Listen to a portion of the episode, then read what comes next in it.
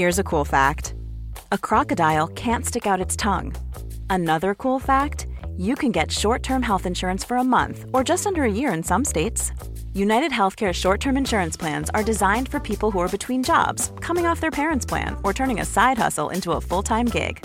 Underwritten by Golden Rule Insurance Company, they offer flexible, budget friendly coverage with access to a nationwide network of doctors and hospitals. Get more cool facts about United Healthcare short term plans at uh1.com.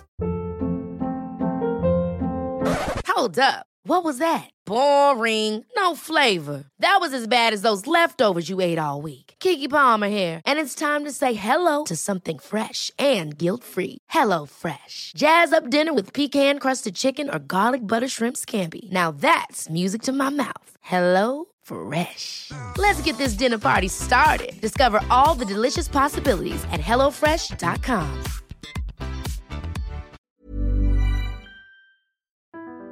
Hej, välkomna till Hjärnskrynklarna. Vi pratar idrottspsykologi och idag ska vi prata motivation och under vilken måste det alltid vara roligt. Vad kommer du prata om Fredrik? Jag kommer prata om Nora som är en 17-årig simmare och hon har börjat reflektera över att hon har ganska ofta tråkigt på simningen. Och hon funderar över, ska det vara så? Eller inte. inte? Jag kommer prata om Gabriel som är 12 år. Han spelar bordtennis och eh, han har alltid tyckt att det här med bordtennis har varit väldigt roligt. Men nu har de eh, börjat, ja, men de har börjat tävla lite mer i bordtennis och det går inte så bra alltid på tävlingarna. Och han tycker inte att bordtennis är lika roligt längre. Det är bra. Som du själv vet om så var, vi, var jag på konferens med dig i eh, helgen. Va? Mm. Idrottspsykologisk konferens om ätstörningar. Yes. Och jag lade märke till, eller en, en grej jag tyckte var väldigt bra där var eh, Edlund, en psykolog, eh, som, eh, som pratade om att det, det, det, det är slut. Det är slut på skitsnacket. Det kan inte fortsätta längre. Att det, det bör vara nolltolerans på snack om vikt och utseende i eh, träningslokaler och tävlingslokaler. Alltså det finns inget, det, det fyller inget syfte och det kan bara göra väldigt stor skada. en kommentar om att oh, borde, borde du äta så många bullar och har du gått upp i vikt eller borde inte du banta lite mer eller Mm. vad det nu kan vara. Kan liksom sabba en persons liv senare. Och det skapar dålig stämning och det, det blir bara negativa resultat av det.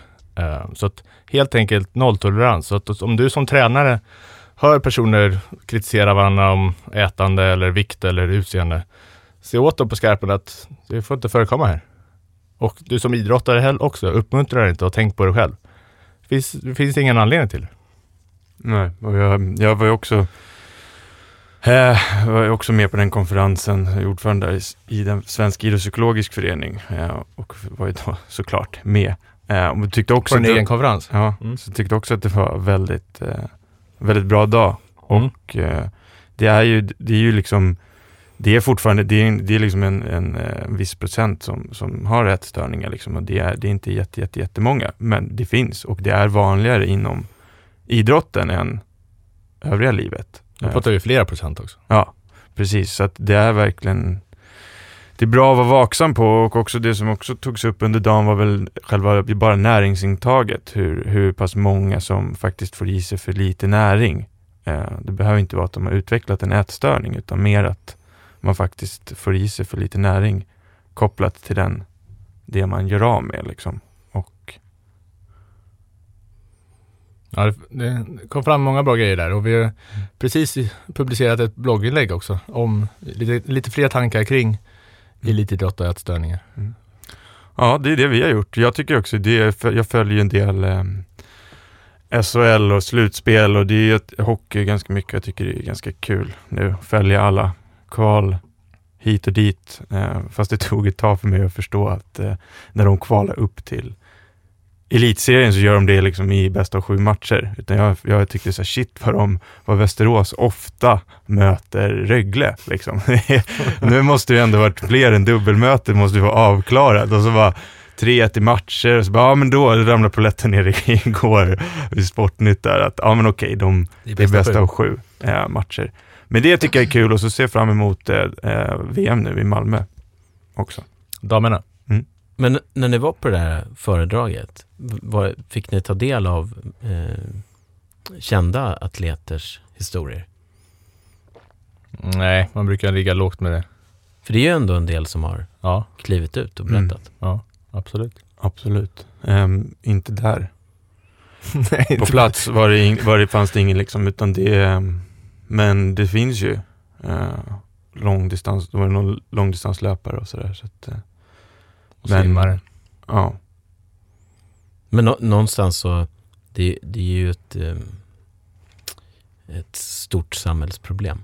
Och Mm. eh, jag tänker direkt sådär att nu, nu är jag kille och det här kan bli fel. Eh, men, men min betraktelse av, av tjejer är att de lär sig tidigt att sminka sig. Det vill säga att man, man gör någonting för att vara vackrare. Att Mm. man, att, och jag, många tjejkompisar har berättat att de känner sig extremt nakna när de inte har sminket. Alla, alla selfies vi håller på med då. Ja, och vi, vi lär oss tidigt att försöka se bra ut och man letar sin bästa position för en selfie. Mm. Eh, och, och att det, det känns som ett oerhört sunt initiativ om tränare skulle bli aktiva eh, och, och liksom stötta sina barn som Mm. de jobbar med. Och även äldre. Liksom att eh, det, vara nöjda med den ni är. Mm.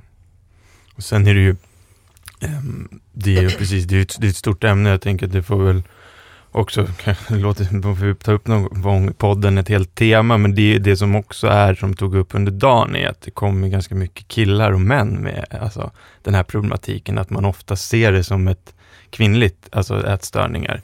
Medan det kommer troligtvis, tyvärr så kommer vi väl se framöver här en, en ganska stor ökning bland män på samma punkt för att, ehm, ja, framöver. Hur är läget med dig då, producent John? Det är bra. Är det bra? Ja. Ja. Jag är ny, nyfiken att få höra det ni ska prata om idag. Är det Ja. John idag? Ja, John. var- John. Ja. Jag, jag har faktiskt gjort ett statement. Okej. För jag är så jäkla tillfreds med vem jag är. Ja. Så att om jag pratar engelska så säger inte jag John. Nej, okej. Eller jag säger John. Ja. Jag heter Mm. John. Ja. Och så säger han tillbaka, oh, that, that sounds good John. Ja. Ja. Men du... Så, Jan säger de då. Jag kör ju Michael, men det var kul, var på, i helgen också, någon föreläsning, så var det en kille som heter Sverker och då skulle han försöka engel, engelsk eh, variant av Sverker och det var liksom, då är det nog bättre att kanske behålla Sverker eh, i den. Eller P.O. är också, var också en kille som hette, och det var. Poe. Ja. Det var ganska, Men, jag hade en, en kompis som eh, hette, vad hette han? Han hette Ian och så kom vi till USA. Då började han kalla sig för Louie. vad heter han? Ian. Nej, Io. Io. Ja, det, det, det blir så Det blev märkligt. fel. Ja. Hello, my name is Arvid. ja. Arvid. Mm. Fredrik, ge oss ett eh, case. Ska jag köra in på caset nu? Mm. Ja, vi har Nora, 17 år, simmare. Och ja, alltså hon, hon älskar simning alltså. Hon tycker det är skitkul. Eh, och har simmat sedan hon var fem. Men så har hon börjat reflektera över och, att hon också tycker det kan vara väldigt tråkigt att ligga där och simma längd efter längd efter längd efter längd. Och ehm, Ja, det kan vara längre stunder kan det vara tråkigt. Vissa träningar kan vara tråkigt, vissa perioder och vissa övningar. Och så har jag reflekterat över, liksom, alltså ska det vara det? Ska man inte, alltså hon, hon vet ju att hon älskar simning, men ska man inte tycka att det är kul hela tiden då? Det ska väl vara roligt. Och eh, hon har börjat fundera kring, ja, är simning något för henne? Eh, och ja, ska hon sluta eller ja, vad kan hon göra för att göra det roligare? Mm. Hur ser det ut, eh, hur ser det ut runt omkring Nora? Alltså, vad- bor hon hemma? Hon bor hemma, Ja. säger vi. Det är ett fiktivt case som alla våra case är. Ja, hon har en familj. Hon har familj, ja. Ja. ja. Nej, men ganska bra, vanliga familjeförhållanden. Alltså, eller gamla Svensson-modellen i alla fall. Ehm, att hon har både en mamma och pappa i det här fallet och syskon. Mm. Lite yngre syskon. Gå gymnasiet. Ehm, hon går gymnasiet ja. Si- simgymnasium. mycket vänner. Ja, mest inom idrotten. Mest Mm. inom simningen. Men det betyder att hon tränar då extremt mycket. I eh, simgymnasium, 17 år. Det börjar bli på allvar. Ja, kör vi ofta två pass om dagen. Tidiga morgnar. Ja, tidiga morgnar, sena kvällar. Och stressigt att försöka hinna med plugget sen när hon kommer hem klockan 11. Men är det något specifikt som gjort att hon har börjat reflektera kring just Alltså var det bara när hon låg där det var så enkelt, bara, "Ah, det här är inte så kul, eller är det någon specifik händelse som gjorde att hon började Nej, det har nog bara blivit mer och mer att hon tänkt på det. Mm. Jag tror inte det var något specifikt. Jag får fråga henne men Ja, men är det, är det vilka pass? Alltså är det, är det liksom alla pass eller är det några pass då och då? Kä- Känner hon fortfarande så här att det då känns kul? Ja, vissa pass kan absolut vara kul. Så det är, det är mer, det går i lite perioder och lite då och då. Men tillräckligt mycket har hon börjat fundera på det och börjat ifrågasätta hur det är. Tävlingar då? Nej men det, det tycker jag är kul. Eh, Det, det går hyfsat bra. Sådär. Det är mer träningen som man funderar på. Och då finns det ju, alltså Först skulle, om, om man liksom, om hon skulle komma till en Så är det kanske först eh, börja prata om vad, alltså En, menar, du menar en idrottspsykolog, liksom, idrottspsykologisk rådgivare eller? Ja, Ja. till exempel. Ja, precis. Rättare sagt. Så um, är det bra att prata med henne om, ja men hon, ja, men vad hon tycker om det. Alltså, hon, då har hon ju sagt att hon älskar det. Så att på, det- på det sättet är hon ju rätt ute. Det verkar ju vara vettigt.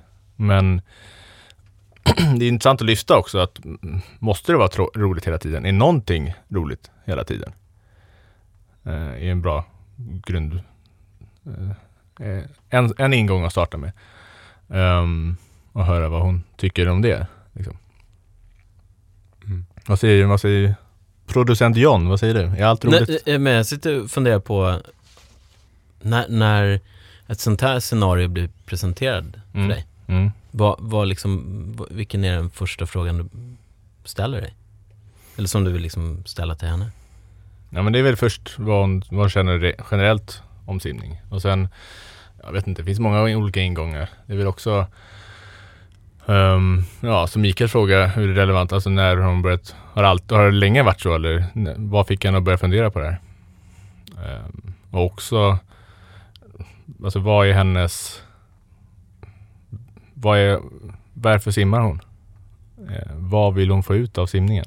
Är det att bli känd och eh, komma i tv eller vinna massa mästerskap och visa att hon är bäst? Eller är det för att hänga med hennes kompisar som också simmar? Eller är det för att utvecklas och prestera bättre? Gräva lite där. Och, och att prata om att det är Därför också fr- fråga om det här sociala nätverket, att, att kunna prata om att det känns tungt i, Mm. i simningen.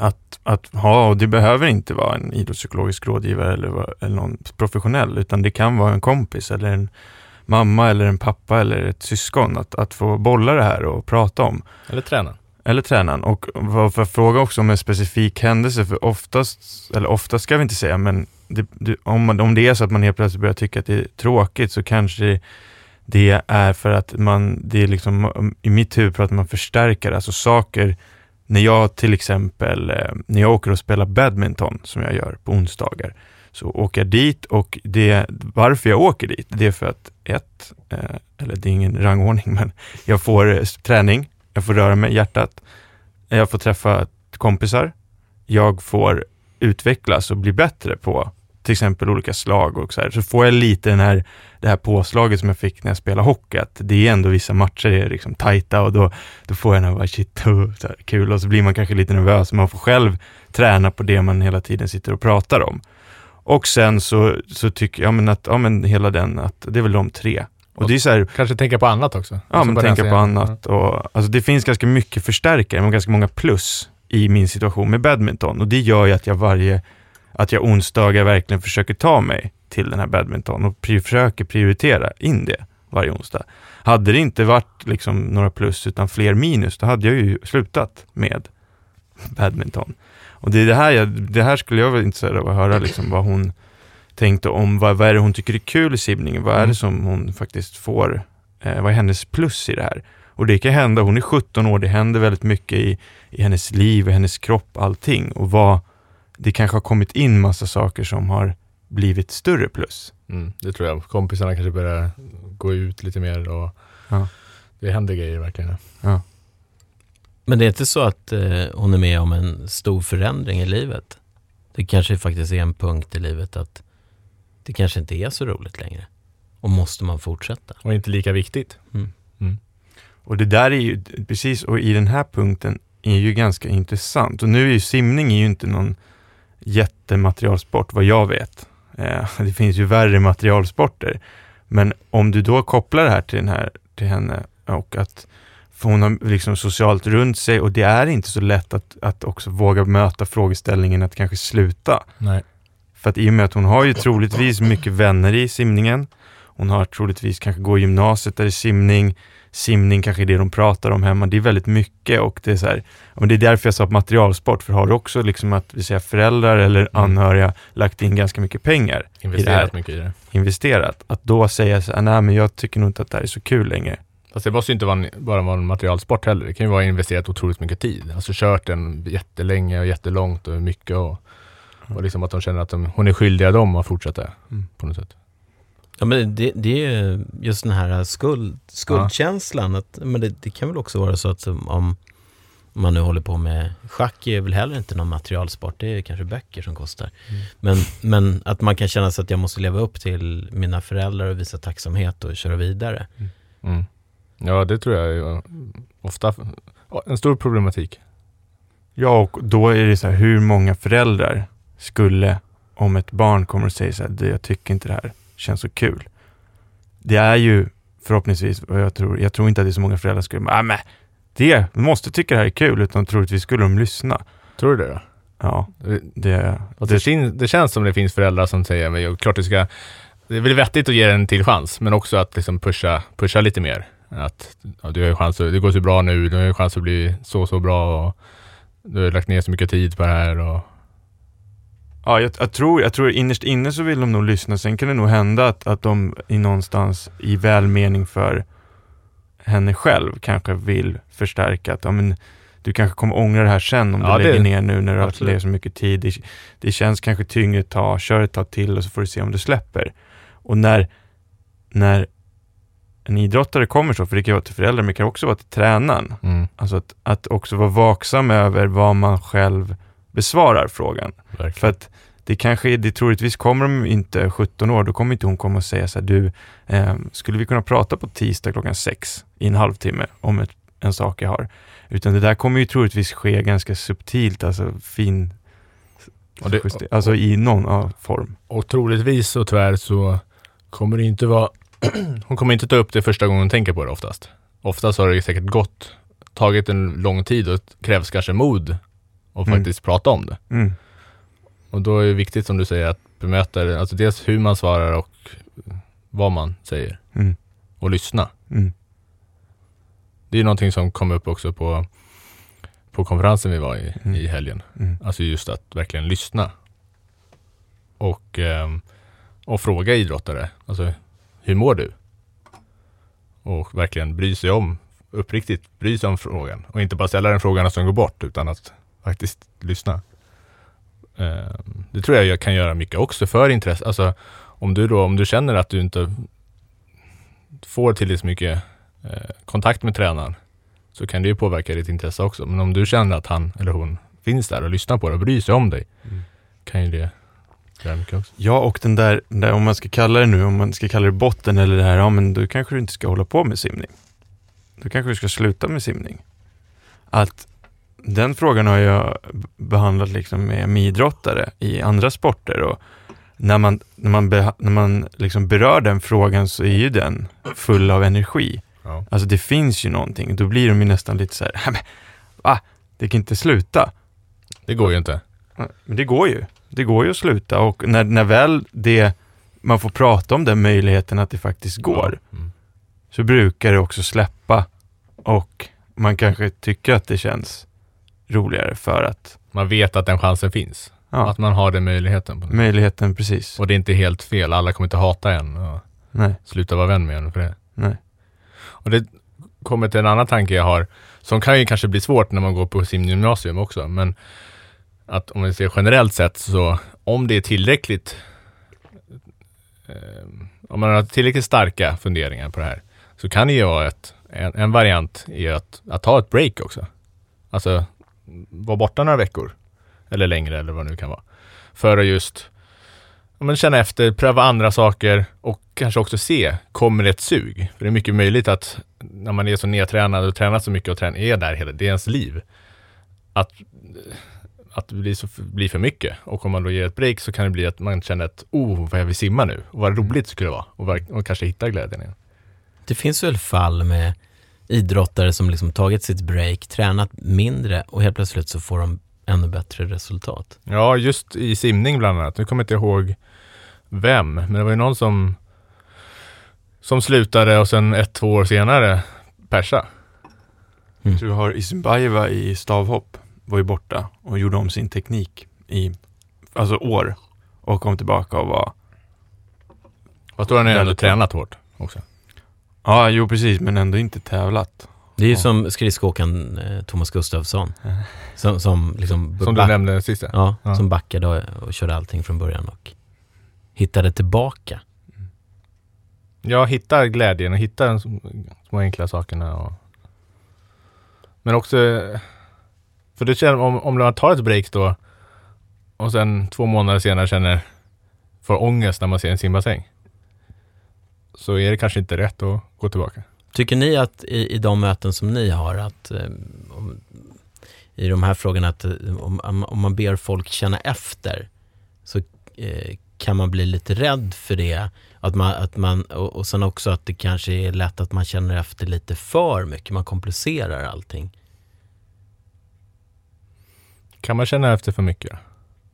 Eh, man kan sätta sig och känna efter och känna efter och känna efter. Ja. Istället för den här magkänslan tycker jag är en sån här, eh, den är väldigt pålitlig. ja, den är jättebra tycker jag. Så fort det bara känns att nej, det här känns lite fel. Det är ju väldigt ofta det är fel då. Mm. Och Jag tror också, jag lyssnar väldigt mycket på magkänslan. Och Jag tror ju mer man lyssnar, vad nu, det kan vi ju ägna ett program åt att definiera vad magkänslan är för någonting. Men ju mer man eh, lyssnar på magkänslan, desto bättre är man på att känna av vad som är bra för en. Och jag, jag tänker mig en liknelse om ni tar en, tänk en gård på ett fängelse med jättehöga murar. Eh, så tror jag en del, en del lever inne på den gården. Alltså man går runt där och man har sitt liv på den här Mm. gården, det vill säga man, det funkar. Men man vet inte riktigt vad som finns bortom, på andra sidan de här murarna. Och i den lilla gården så kan man ju också ha någon form av magkänsla. Ja, ah, nu går jag till vänsterhörnet på den här gården. Ah, nej, nu går jag till högerhörnet. Men man kanske inte är så vaken att man faktiskt vet, ja ah, just det, jag är inne på en gård, men det är murar runt mig. Och det är där man kan hitta, alltså det är det jag menar med att jag tror inte heller man kan känna efter för mycket, utan man kan, de här finns ju. Att det här är ju samma sak som att tänka för mycket, utan det är ju mer att de, det du har. Sen så ska vi ju inte, sen finns det ju ältande, det vill säga när du då sitter själv eller åker på något sånt här tyst ashram i en vecka och då någonstans bara matar. Och bara gå i rundgång liksom. Det, det kan väl vara bra om man tycker det, men, men att det man inte ska göra är ju hamna i ett ältande som blir destruktivt. Men däremot att vara medveten om vad som man tycker och tänker. Att få prata om sina känslor och vad man faktiskt, ja men det här känns så här eller det här känns så här. Och där tror jag man kan bli mycket bättre att prata om de sakerna. För att det, det är bara, jag vet, jag träffar ju ganska många, alltså när, också när man jobbar mot, eh, när man träffar i näringslivet och man pratar, liksom, man frågar vissa hur, hur, hur, hur man liksom, hur det känns. Det, det kommer ingenting, för man vet, det, det finns inte, de, de orden används inte. Men man, om man kanske frågar, hur mår du? Eller vad tänker du när du gör den här situationen? Så kan man få igång. Så att, och det märker jag också inom idrotten, att frågan hur känns det? Är ju kanske ibland ganska svår att besvara. Mm. För att man inte är så, bruk- man känner inte efter så mycket hur det känns, utan man, man kör liksom. 17 år är, måste ju vara en av de tuffaste åldrarna att befinna sig i. Det är ett vägskäl till väldigt många saker. Mm. Ja, det är mycket som händer då. Och bara chansen att få prata om de här känslorna är nog, är nog väldigt bra. Mm. Sen tror jag också, alltså om hon, hon tycker det är kul, hon vill, hon vill verkligen fortsätta med simningen, så kan man ju göra grejer också för, för att göra det roligare kanske. Alltså att, att hon eh, ja, alltså tävlar mer med sig själv, eh, sätter upp mer processmål, alltså utmaningar för olika statistik på olika sätt kanske, eller jag vet inte vad. Um, men också så tror jag, som vi var inne på tidigare program, att man hittar på lite andra saker med gruppen. Alltså att det kanske inte skadar att hoppa ett pass och göra något annat. Gå på bio tillsammans eller någonting. Um, Och sen tänker jag också, man kan ju ha tunga perioder mm, i sin idrott. Och Mm. det, det, då menar inte jag att man ska, ja okej, ja det känns tungt, vill du sluta? Ja, då slutar vi. Och så slutar man i en sån. Utan det kan ju som förälder eller anhöriga självklart hjälpas där och finnas och stötta och säga så här, men nu kör vi ett halvår. Och så kanske de kan stämma av ett halvår. Alltså känns det lika dåligt om ett halvår, ett år igen, då Mm. kanske det behövs, kanske, då kanske du ska sluta eller göra något annat. Men det kan ju hända att, ja men det var tungt där under hösten och så kändes det bättre på våren. För att det är inte alls säkert att hon kommer hitta något annat som är mycket roligare, utan det kan ju bara vara att, ja men det här är en tung period. Mm. Men det viktiga är ju då att inte bara släppa det sen, utan också kunna följa upp det. Hur känns det nu? För börjar det kännas bättre och det känns roligare, ja men då är det ju troligtvis ganska många plus som finns i simningen. Och också ha, ta med sig att allt är inte är kul hela tiden. Alltså, Nej. Det är okej att vissa träningar är tråkiga. Alltså, det går inte att komma ifrån. Och att man inte känner för att göra det och att det var lite trist. Och att man har det med sig också, att det, att det är helt okej. Mm. Och Va, va, eh, jag, tänker, jag, jag, tänker, jag ser så fyra eh, saker framför mig så här. Om, om ni skulle ge eh, henne ett, ett råd här, vad skulle det vara? Jag skulle råda henne att prata om sina känslor och vad hon tycker och tänker med någon som hon vill prata med. Träna? Tränaren. med nå- med också med någon som inte dömer henne, eller som verkligen bara lyssnar på henne. Och, och rådet till tränaren, är det att tränaren ska vara lyhörd som ni var inne på? Ja, lyhörd. Försöka variera träningen också. Alltså, och egentligen det viktigaste är väl att de har det bra. Tycker jag också. Att ha deras välmående i första hand. Också. Ja, jag kanske till och med skulle råda att först prata med en kompis eller någon som inte är relaterat till simningen och prestationen. Och Att där hon får prata om sig själv som den människa bara. Utan, sen är hon ju allt, hon, kommer, hon, ju, hon håller ju på med simning. Men prata om med tränaren så blir det ju direkt kopplat. Och det är ju inte tränarens fel, utan det är ju tränarens uppgift. Men att ta det ut från ett annat sammanhang där hon kan vara mer öppen för att det, det, det kan också vara svårt att allting för tränaren och det kanske inte är rätt person att alltid berätta allt för heller. Utan så att prata med någon om det. Liksom. Föräldraperspektivet? Får jag bara flika in en annan grej först?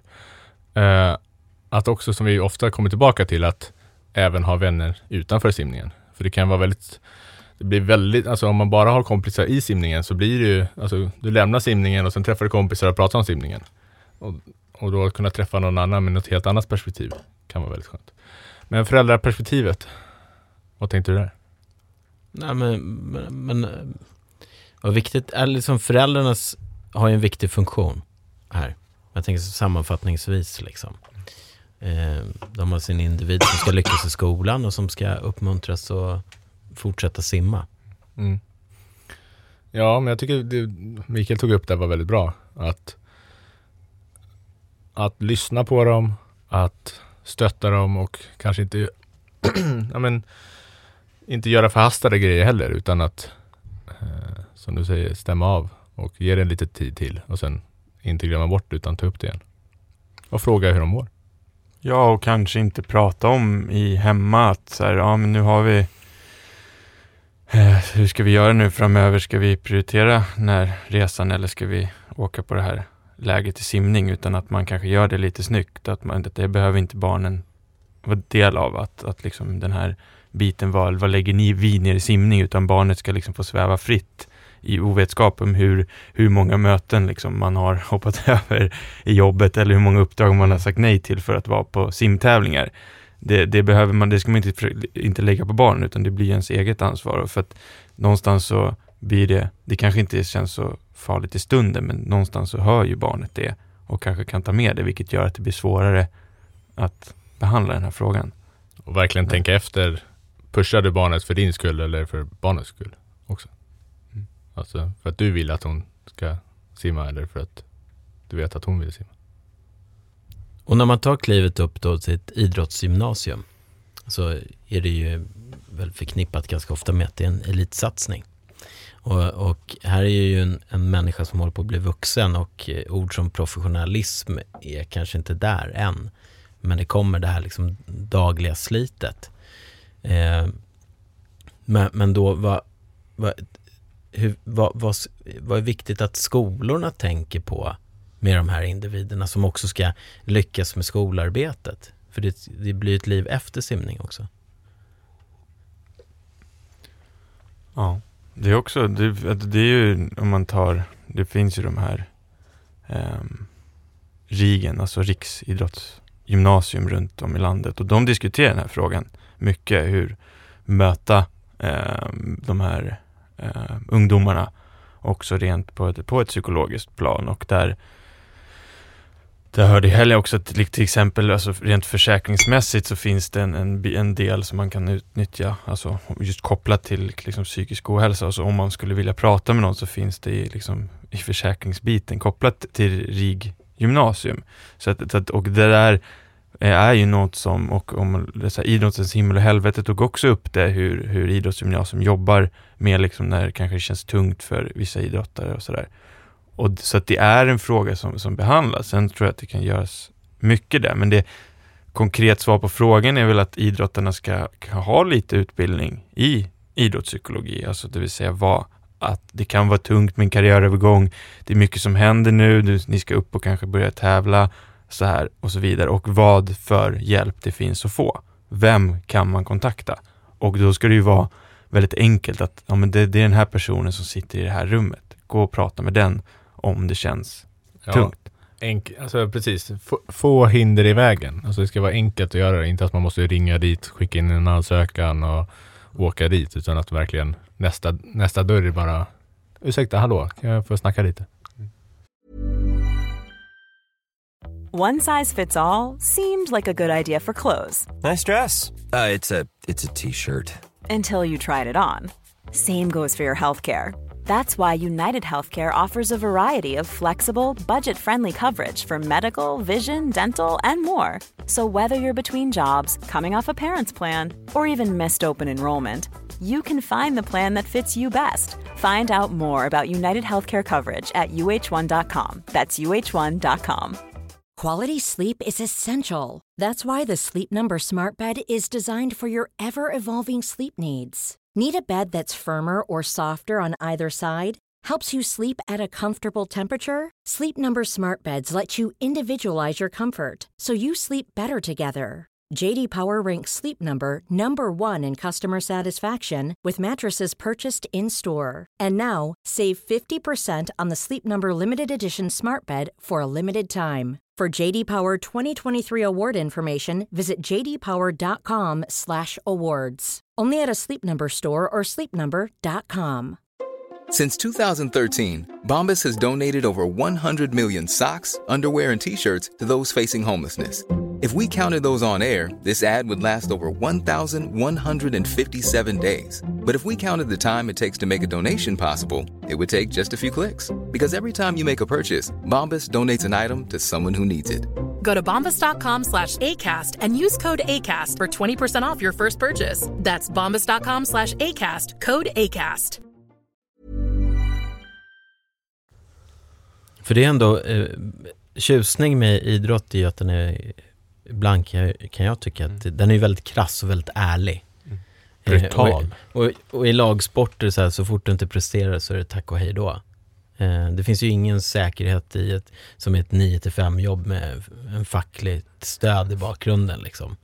Eh, och, och det här är ju också en, en, en och är man 17 år så befinner man sig någonstans här mitt emellan. Att kravbilden i många fall i lagsporter börjar ju mycket tidigare. När man är 10 år så kanske du inte får spela den där fotbollsmatchen för du är inte bäst. Eh, den finns ju där, det ligger ju hela tiden och så ju äldre och vid 17 då är det ju ändå, då händer det ju saker. Ja, det där, ja. Och där är ju, där behöver ju idrotten steppa upp. Och, mi- och mitt i allt det där så ska man då känna efter, tycker jag att det här fortfarande är roligt? Precis. Och där, jag pratade med en kollega i helgen som nämnde också att, ja, nu har inte jag koll på det, men han nämnde att, i, att Sverige var usla på det här och USA så var de bättre på att om man, om man faller ur en idrott så är de bättre på att fånga upp en i andra idrotter. Att de tar tillvara på ens talang ändå. Och att de hittar nya vägar. Och i Sverige kanske det är mer att man, om du ja, lämnar fotbollen så lämnar du idrotten. Ja, och i den här, precis i den, den frågeställningen lyfter, allting, 17 år, det är massa runt omkring, krav och allting. Och då sätter man sig och ska fundera på, är det här jag vill? Hur känns det? Och det är det man ska våga göra. För det är, det är, det är, det är en bra grej. Att faktiskt, och där tror jag många inte vågar göra det. För att man helt plötsligt tror att då kommer det gå ännu sämre. Man är rädd för konsekvenserna. Ja, och jag tror att det är tvärtom. Att det är, det är det som det är det som kanske behövs där. Att har man den, ja men, do it. Få lite perspektiv. Hörni, ska vi gå vidare? Nästa case. Jättegärna. Ja, vad härligt. Då är det Gabriel. Och han är, han är yngre. Han är 12 år. Och han spelar bordtennis. Han, han tränar mycket och har liksom alltid tyckt det här med bordtennis är jättekul. Verkligen. Och så här, ja, kul att träna. Och nu börjar det ju då, ehm, um, sen vi är medvetna om att det här är olika från i åldersmässigt, men nu är det så att nu har Gabriel börjat tävla ganska mycket här vid 12 år. Och eh, han tycker inte att det är lika kul med bordtennis längre. Och det går, det går inte heller så bra på de här tävlingarna. Det, ja, han förlorar en del matcher och sådär. Och kopplat till det här då, vad, vad ska tränaren, vad ska omgivningen, hur, ska man, hur kan man hjälpa Gabriel i den här situationen? Att han faktiskt han, börjar, han tycker inte att det är så kul att tävla och inte så kul med bordtennis.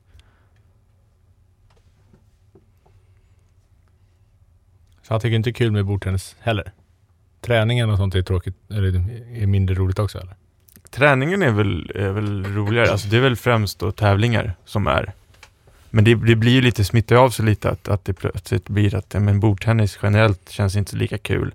För att det helt plötsligt har kommit ett tävlingsmoment i det här som inte har ingått förut, utan förut har det varit jag går ner och tränar och sådär och nu helt plötsligt så, så är det tävlingar där massa annat händer. Tycker han, alltså, gillar han tanken på att träna? Eller är det bara att han, han gillar inte att tävla? Eller är det mest för att det går dåligt som han inte tycker om det?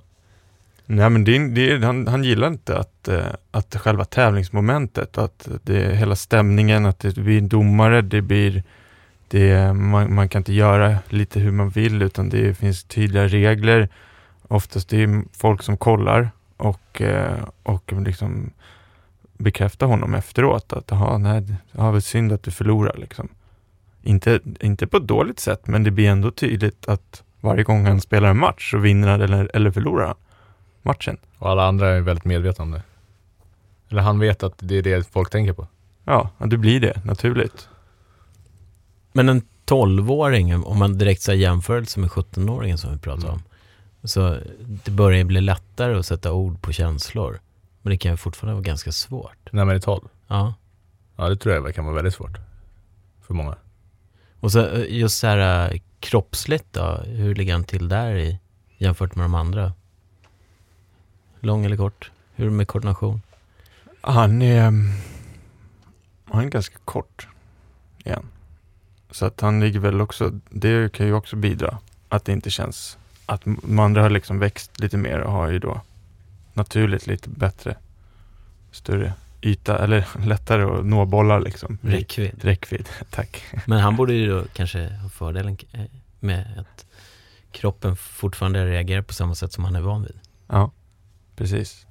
Så att, eh, men det perspektivet jag tänkte ta, det är ju egentligen inte Gabriel, för att någonstans kan jag känna att Gabriel får hålla på lite.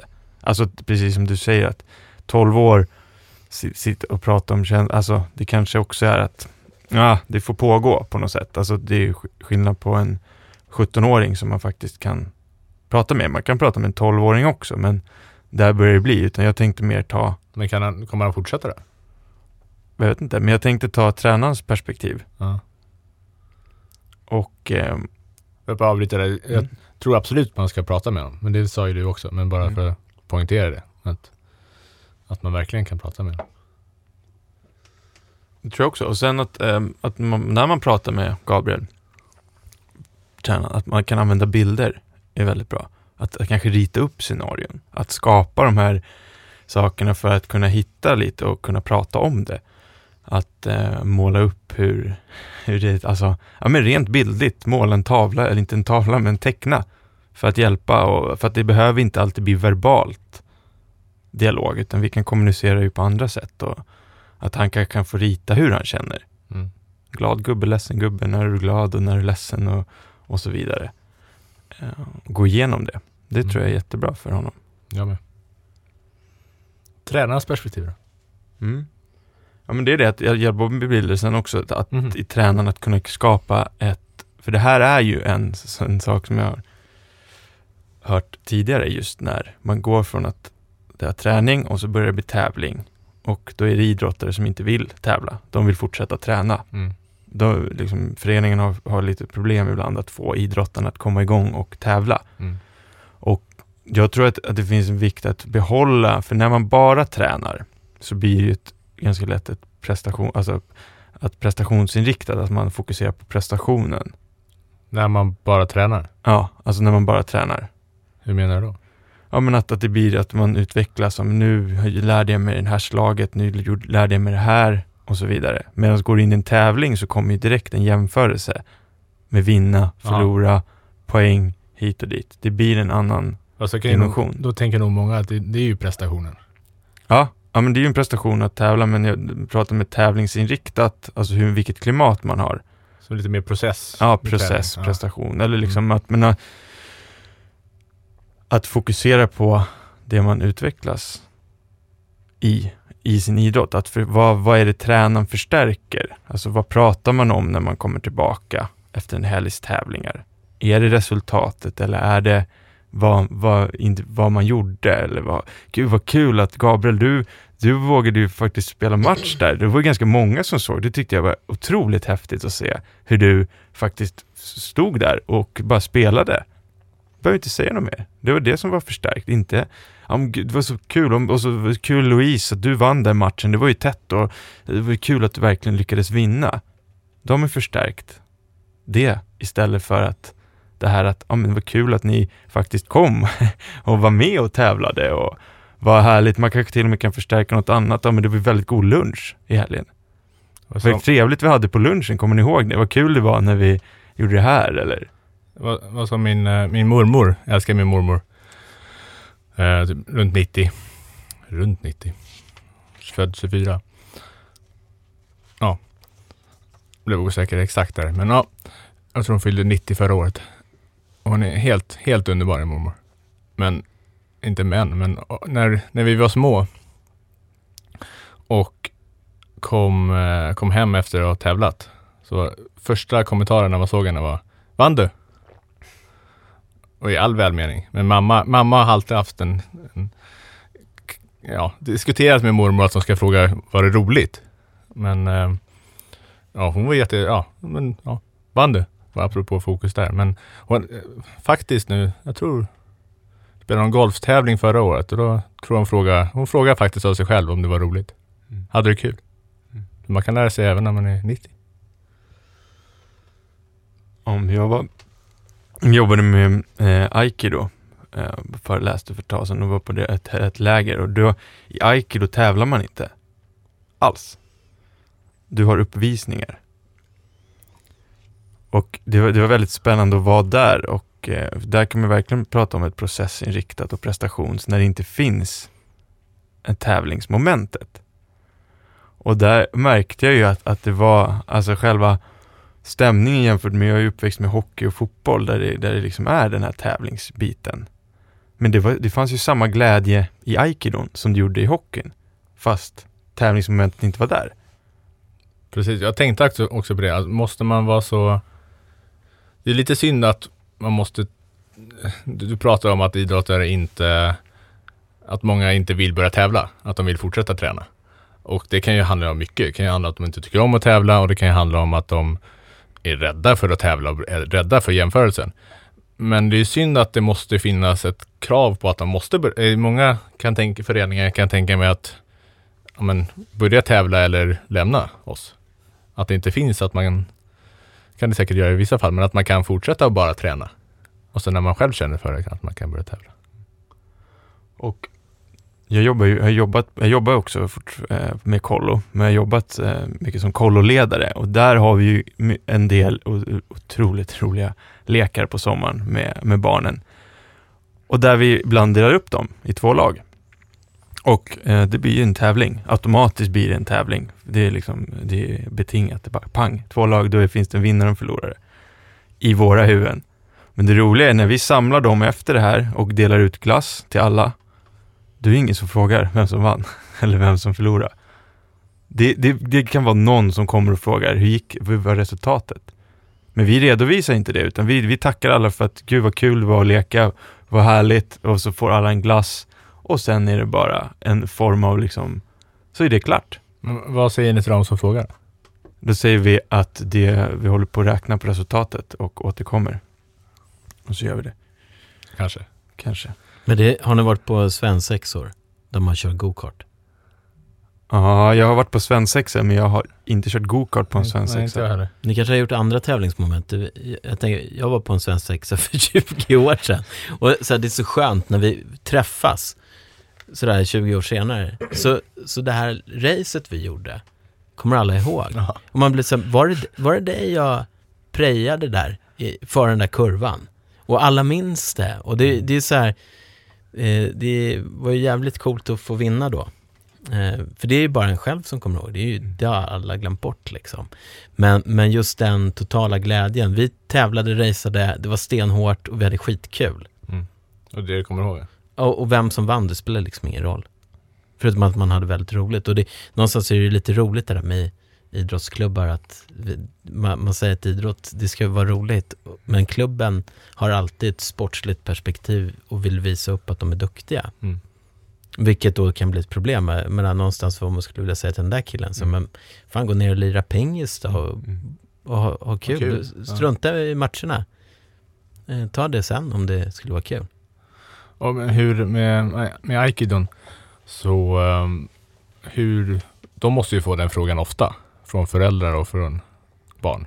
Vet du hur de hanterar den, vad de säger? Hur de, Nej, det vet jag inte. Jag vet inte om, nej, om de får den frågan. får de inte den frågan tror jag? Ja, det, det vet jag. Om, om jag spe- spekulerar så tror jag tror ganska många vet. De vet väl redan när de börjar att det här är en Ja. idrott som inte blir något tävlingsmoment i på det sättet.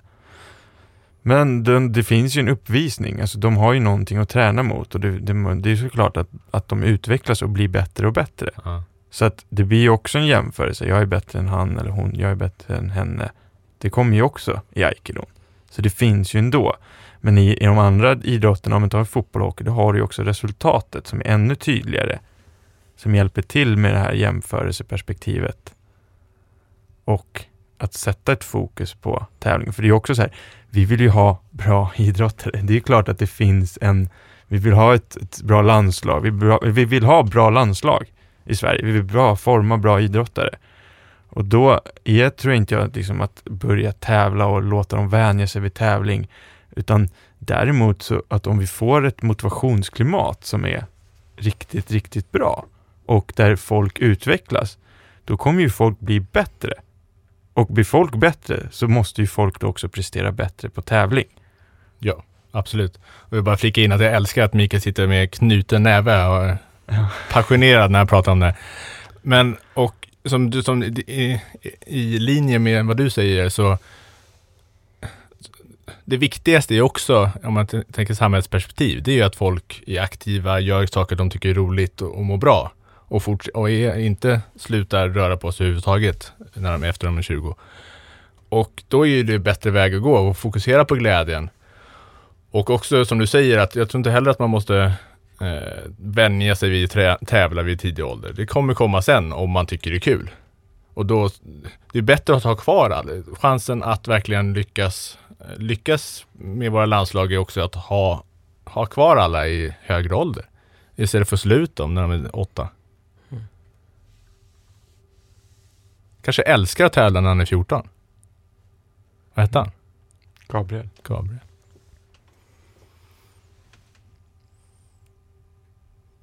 Ja, jag tror också att man ska låta Gabriel ha sin gång där liksom. I det. Men det, det finns ju eh, saker man kan få pepp av. Wallners den här OS, eh, när han, när han eh, plockar bollen med ryggen vänd mot motspelaren. Mm. Visst var det väl Gio som gjorde den? Var det OS också? Ja, det var OS va? Jag tror det. Sista, sista han var med i va? Ja. Ja. Och det, är- det, den är ju så läcker liksom. Han är flera meter från pingisbordet med ryggen mot motspelaren och plockar den. På backhand. Men idrott, idrott är ju... Varför jag Nej, går... forehand. Ja, men varför, varför jag kollar på idrott, varför jag tycker det är så härligt, det är ju för att det finns den här spänningen. Alltså det, det är ju... Det finns det här att om fem minuter, då har jag antingen vunnit OS-guld eller så har jag kommit två. Antingen vunnit matchen, vi är vidare i slutspelet eller säsongen är över. Alltså den här, den här edgen som finns är ju otroligt fascinerande. Men då pratar vi också äldre idrottare. Alltså då har vi ju kommit upp i åldern. För den här edgen, alltså utslagningsbiten, tycker inte jag behöver finnas förrän en viss ålder. Och det är ju där det blir liksom. Det är ju självklart att när det kommer upp att då är det ju kul. Men det finns en, jag har en lockande tanke att om vi skulle till exempel i, om vi tar fotbollen, eller att, att vi tar bort resultat helt. Vi har bara en, en allsvenska utan, utan tabell. Utan de spelar för att det är kul. Det är liksom uppvisningsbitar. Det skulle ju såklart bli otroligt eh, kontroversiellt, men jag tror kanske om 10, 15, 20 år så skulle kanske Söderstadion eller olika arenor fortfarande vara befolkade. För folk skulle komma dit, man vill ha den här korven, kaffe och så sitter man och tjabbar och ser en vacker fotbollsmatch. Jag har skrivit ett blogginlägg om det en gång. Ja. Den är, den är svårsåld tror jag, men den är spännande att tänka på. Men tror ni också att... Alltså det känns lite som att när man är yngre så finns det många fler... Alltså jag älskar idrott och jag älskar att man kan utveckla sig och lära sig nya små tekniker och alltså nyanser. Men det känns som att de är ännu fler när man är liten när man är åtta och lyckas med en dribbling, en fint, när man, eller slå det slaget eller hålla igång 20 slag över nät. Alltså det finns så många fler nyanser som är spännande, häftigt och man kan lära sig. När man, och då tror jag dels att ju mer man lär sig, ju bättre blir man, desto mer blir ju alla sånt automatiserat, så man kanske inte tänker på det lika mycket. Men jag tror också när man börjar fokusera på resultatet tidigt, så tar man bort fokus för det. Alltså man slår bort sådana grejer. Och om man har kvar då, man tar, ja, tar udden lite av, av den tjusningen, tror jag. För tidigt, än att man har, förstår ni? Jag, jag har ju så svårt att förstå att en 12-åring inte tycker om ishockey. Eh, Du kan liksom inte greppa det. nej. Nej. Eh, men men jag, min, min logik säger ju att man kan faktiskt tycka om olika saker. Alltså, och här är det liksom så här, antingen gillar han spela pingis eller så gör han det inte. Och den kan vara svår att svara på. Men och det, är- det är ju egentligen bara att prova och låta bli pingis ett tag. Och i slutändan så borde han ju, alltså så vet man nog det Ja. också. Men, men, men vad jag själv då har märkt att på, på 10, 11, 12-åringar, vad viktig tränaren är för, för barnen. Just det här att lyfta fram positiva Mm. saker som gör, där man tar bort den här negativa kravbilden att fan, du ska inte känna dig dålig. Mm. Aldrig. Utan det är liksom så här, ja vad synd liksom att du missade den där bollen. Men jäklar vad nära det var. Vad Liksom, eller- hårt du sköt. eller, eller att du vågade skjuta Ja. hårt. Ehm, och, och att man mer uppmuntrande och liksom jag, jag tror att det spelar ingen roll vilken sport man håller på med så föräldramaffian, föräldramobben är liksom, den är ju bara överjävlig. Eh, och jag, jag kan se på mig själv som förälder liksom att jag försöker liksom inte säga fel. Ibland så blir det jävligt fel för jag är väldigt medveten om att inte försöka liksom lägga över för mycket ansvar på min egen son liksom att, eller, och vara den här uppmuntrande pappan. Så här, fan, fan vad härligt lirat och så sitter man ändå där i bilen sen och kommer med sådana kloka synpunkter och jag tycker att det är väldigt konstruktivt det jag säger och att jag inte alls liksom klankar ner på honom och sen så visar det sig att när han pratar med sin mamma att han säger att pappa bara klagar på mig. Jag var sur på mig. Ja. Och det, och, och, det var så bara, nej men fan så var det ju inte. Jag menade ju inte så. Och Du var så så, engagerad själv där. ja. Ja. Ehm, Men jag tror att, att också att kunna i en, i, ett, i en förening eller i ett lag så att man sätter en struktur innan säsongen. För att jag kan bara tänka mig att väl stå där som förälder och det är match och det är 2-1 och det är bara... Och så, och så det är klart att man blir uppe. Jag vet ju själv, jag Ja, går på hockey liksom och kollar. Man blir upprymd och man vill Om det är din son också. efter. Ja, precis. Då kan jag tänka mig ännu mer, att det bara blir ännu mer. Och så bara att kanske hjälpas åt i föräldragruppen att ha en struktur. Hur ska vi, när ska vi prata, vad ska vi prata, vad ska vi förstärka, vad skapar vi för liksom klimat i, i laget? Och att man hjälper varandra. Ja men John, nu nu, nu är du, liksom, nu är du på väg dit, där vi, det vi pratade om i, i höstas här, till exempel, eller vad det nu kan vara. Att man hjälps åt. Och även har, ja men kanske alla de tipsen och råden, eller allt du vill säga där i affekt och liksom engagemang. Att man kanske kan säga det till sin, till den andra pappan som sitter bredvid. Att man kan få ut de grejerna där på något sätt och inte använda sin son till att få ut alla de grejerna som han kanske inte bryr sig om eller inte är mottaglig för. Men det gäller också, jag tror det är viktigt, jag kan tänka mig att det kan vara, kan det vara um, konkurrens, konkurrens mellan föräldrarna också. Fan, din son gjorde så, ja, men han borde inte få spela. Eller att hitta ett bra klimat där också. det finns säkert i, i eh, vad säger man, singelsporter, där man är själv, ensamsporter. Eh, Individuella indu- idrotter. Exakt.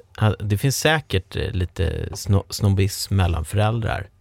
Men På inte samma- så mycket i På hockey. s- jo, Mm. eh, där är det extremt, skulle jag vilja påstå. Det är så jäkla viktigt. Jag menar, Den som får spela och vem som inte. låt, låt mig ge en bild av hockey-Sverige, U15 när man är 12, eller U14, man är, man är 13 år. Eh, och, och sen så eh, har man ju liksom så här olika seriesystem. Lätt, medel, svår. Vilka, vilka, vilka väljer vilket, vilket seriesystem barnen ska spela i? Föräldrarna. Det är ju inte barnen som kommer på så här, fan vi ska spela svår nästa år. Det skulle, och liksom vad, vad, vad spelar det för roll? Vad är viktigast? Är det viktigast att vinna svår-serien? Och liksom köra slut på barnen? Eller är det viktigast att de bara spelar ishockey och tränar och utbildas och blir bra? För att någonstans om man är, spelar ishockey då som exempel här och gäller väl fotboll också och alla andra sporter. När man är 13 år sådär, liksom det händer jävligt mycket för då, då börjar liksom, det blir ett allvar att eh, vi kan utgå från att alla tycker det är skitroligt att spela ishockey. Det vet vi redan, för de andra har redan slutat. Så att då, då kan man bara titta på så här utbildningsperspektivet. Och under den här senaste veckan så har jag varit med om att sonens lag fick kvala för att hänga kvar i svårserien och mötte ett annat lag som vann medelserien. Så var det en träningsmatch där sonens lag vann med 5-0. Sen började kvalet mot det här laget. Och då vann man enkelt första matchen. Andra matchen, då förlorar man med 0-1. Ja, vad har det andra laget gjort då? Ja, de har ju plockat in överåriga spelare för att liksom vinna kvalet. Sista matchen så vinner sonens lag, så de stannar kvar. Men det är ju doping Mm. för de här äldre spelarna. Och, och då tänkte jag så här, varför är det så viktigt Mm. att få Att spela komma upp inför en svår serie. Ja, vad spelar det för roll? För det enda syftet för de här barnen, älskar ishockey och merparten av dem drömmer fortfarande om att bli NHL-spelare. Så låt dem drivas av den tanken. Men, men tror du inte också att för vissa, jag kan inte bara tänka på mig själv, att jag hade nog velat spela den svåra. Jag tror att lika barn leker bäst. Det tror Ja, jag. Fast jag hade, Men, men, men sen så måste man utgå från vilken sport man har och hur många, hur många spelare man kan välja mellan. ja. Personligen hade jag nog velat spela den svåra. Och Och, men då är, inom ishockeyn i Stockholm i alla fall, eh, så, behö, eh, så skulle jag vilja påstå att man behöver inte den. Nej, och sen, sen också, sen beror det på hur mycket däng man får. Alltså Mm. det är lite kul att... Nej, det, eh, men, men låt det vara lite mer taikon, eh, hej vilt, alltså eh, utbildning först och, Ja. och att det ska vara roligt liksom. Och sen så finns det alltid kupper och grejer som man kan Ja, åka ja. på sen. Alltså, att- så att inte huvuddelen är för liksom sportsligt fokuserat, för det dödar väldigt många. Man kan, det är ju bara att titta på Hockey Stockholm vad som händer. Att det, liksom, lagen bara försvinner för att de står där helt plötsligt med halva lag och kan inte Mm. genomföra matcher. Och bättre att skapa en trygghet först. Alltså kunna spela hockey Ja. istället för att bara veta att man får stryk. Ja. Ja, men precis, och vad, vad är det där till för? Jag nu funderar, tänk att vända. Vi har pratat idag ju om det här med motivation, att ja, men man faktiskt tycker att det är tråkigt. Och, och, så, och så ska man ju kanske då, det man först tänker, ja, man försöker hjälpa de här att behålla. Men om man tänker tvärtom, att ta en, en spelare och försök få den att sluta. Alltså det vill säga, försök att få den att tappa motivationen. Om vi bara leker med tanken. alltså jag tror inte kanske spela inte... i det laget alltså. Ja, men jag tror inte vi hade lyckats med Peter Forsberg, till exempel. Jag Nej. tror inte vi hade lyckats med Carolina Klüft. Alltså jag tror de, alltså det, var- det var ju liksom inga jättevulgära metoder, utan vi hade bara liksom försökt att, ja men, du får lägga av och så. Det är klart de hade fortsatt, de hade hittat sätt och vi hade kunnat lagt ner deras modoklubb och han hade åkt till liksom Kiruna eller han någon annanstans och bara Eller- fortsatt spela på sina Ån bakom huset. Ja, ån bakom huset. Han hade, Forsberg hade troligtvis bara hittat de här lösningarna hela tiden. Och där ligger ju det här att varför ska vara svår och medel. Alltså det där kommer, vårt perspektivet ska vara att fostra kanske bra människor, alltså som ska någonstans, tror de flesta som håller på med idrott ska ju leva i samhället, de ska liksom Mm. få ett jobb och de ska liksom vara någon form av aktiva medborgare som tar hand om samhället och varandra. Och en del kommer att bli elitidrottare och kanske världsidrottare. Och det kommer de satsa på, liksom oavsett. För den gnistan tror jag någonstans finns. Och den såklart ska vi men stora mängden handlar ju inte om att, så här, men vänta nu ska vara svår, medel, lätt. Utan någonstans, vad, vad fostrar vi? Hur tar vi hand om varandra i den här gruppen? Ger vi varandra beröm och lyssnar på varandra? Kan vi ge varandra en kram och lite så här, Ja, gör den, roliga grejer, åker bowlar eller vad den kulturen kommer ju komma in i alla arbeten sen. Alla, alla företag kommer ju ta med sig den kulturen in. Mm. Och samma sak deras barn. Ja, hörni ni, ska vi sammanfatta lite? Vad har vi pratat om idag? Vi har ju, temat var ju som sagt eh, motivation. Måste det alltid vara roligt? Och vi pratade ju om simmerskan här. Måste det alltid vara roligt? Då? Nej. Nej. Det är väl det vi har kommit fram till, att ibland kan det också få vara, ibland kan det få vara tråkigt. Och att prata om det, prata om med vänner, bekanta. Att, att få be, behandla de här känslorna och tankarna man har. Jag gör en dålig metafor. Ja. Ja. Dåliga man- metaforer är bäst. Ja, Mm. man behöver se lite skitfilm för att uppskatta dem som är bra. Ja. Ja. Det vill säga att, att, liksom att, att det, man behöver det där äh, tråkiga för att också se glädjen. Det är därför vi så tycker det är så kul med våren nu, för nu har vi haft regn och mörker och så bara kommer man hem och det är ljust och du bara, Ja, helt "Va? underbart. vad hände här? Eh, och sen, och det här med, alltså med klimatet, pratar vi om med Gabriel, att skapa ett klimat och att, att ett klimat där det är okej att misslyckas och ta hand och fokusera på utvecklingen, utbildningen, att fokusera på att skapa, få individerna att växa. Och inte- tvinga dem inte att tävla för tidigt. Nej, tvinga, nej, precis, och, och inte jämföra, hamna i det här jämförandet och att inte skapa ett tävlingsklimat. Ett, ja. Ja, eh, Alltså jag kan ju tycka också att ett positivt tävlingsklimat är ju ja, skitbra. absolut. Det är klart, om något är positivt så är det bra, men, men att även den här konkurrens, att man ställer krav, att ställa krav på individer är bra. Och inte bara, är inte ett egoklimat, att det är hela tiden jämförelsen som är viktig, utan det är utvecklingen Mm. så, så, och glädjen. Ja, och sen ska man ju bli in med att det här med att ställa krav, vad är att också tränaren kan se sammanhanget. Ja, Gabriel idrott, men han har också skola. Oj, han har också det här, han har också det här. Mm. Okej, men hur mycket, vart ska vi sätta krav på Gabriel? Är det i skolan, är det idrotten eller är det där? att kanske inte alla ställen, och där kanske också behöver föräldrarna eller anhöriga ha en dialog, att ja, men, nu ska Gabriel spela bordtennis, så här ska det inte vara några krav, för han har så mycket krav på andra Överallt ställen. annars. Jag vet inte. Det är ju jättekul eh, att eh, ni hör av er till oss och eh, det har ni gjort. Det var kul. Det var en som hörde av sig och mejlade om just eh, diskuterade lite om karriärövergångar och då hade vi precis spelat in ett avsnitt där vi pratade om det här, det vill säga förra det här att hantera eh, lite motgångar. Så att eh, vi, vi ligger liksom steget före, vi har redan spelat in det innan vi får Det du vill lyssna på finns redan inspelat. Ja, Men, kanske. men ni, Kanske. som, som idrottspsykologiska rådgivare, då är Ja. ni runt och håller föredrag på, hos klubbar. Ja. Stämmer. Ja, men då, man kan, eh, kontakt hjärnskrynklarna.se är mejlen och ni kan följa oss på Twitter, Mikael Wallsbäck och Fredrik Weibel. Och om, om det är något ni vill att vi ska prata om, eller om ni har frågor eller sånt, så hör av er. ja, och det är grymt producerat och allt snackat. Tack John. Ja, Ja. ha det bra. Hej. Det här med motivation, det är ju ändå, alltså jag kan känna att ibland var det ju tungt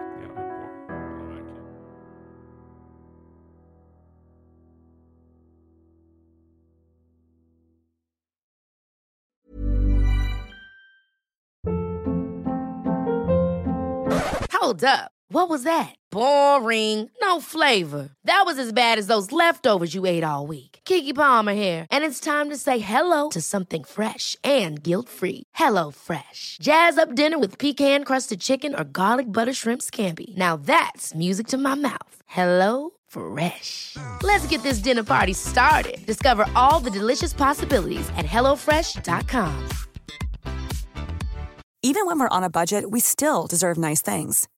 Quince is a place to scoop up stunning high-end goods for 50 to 80% less than similar brands. They have buttery soft cashmere sweaters starting at $50, luxurious Italian leather bags, and so much more. Plus, Quince only works with factories that use safe, ethical, and responsible manufacturing. Get the high-end goods you'll love without the high price tag with Quince.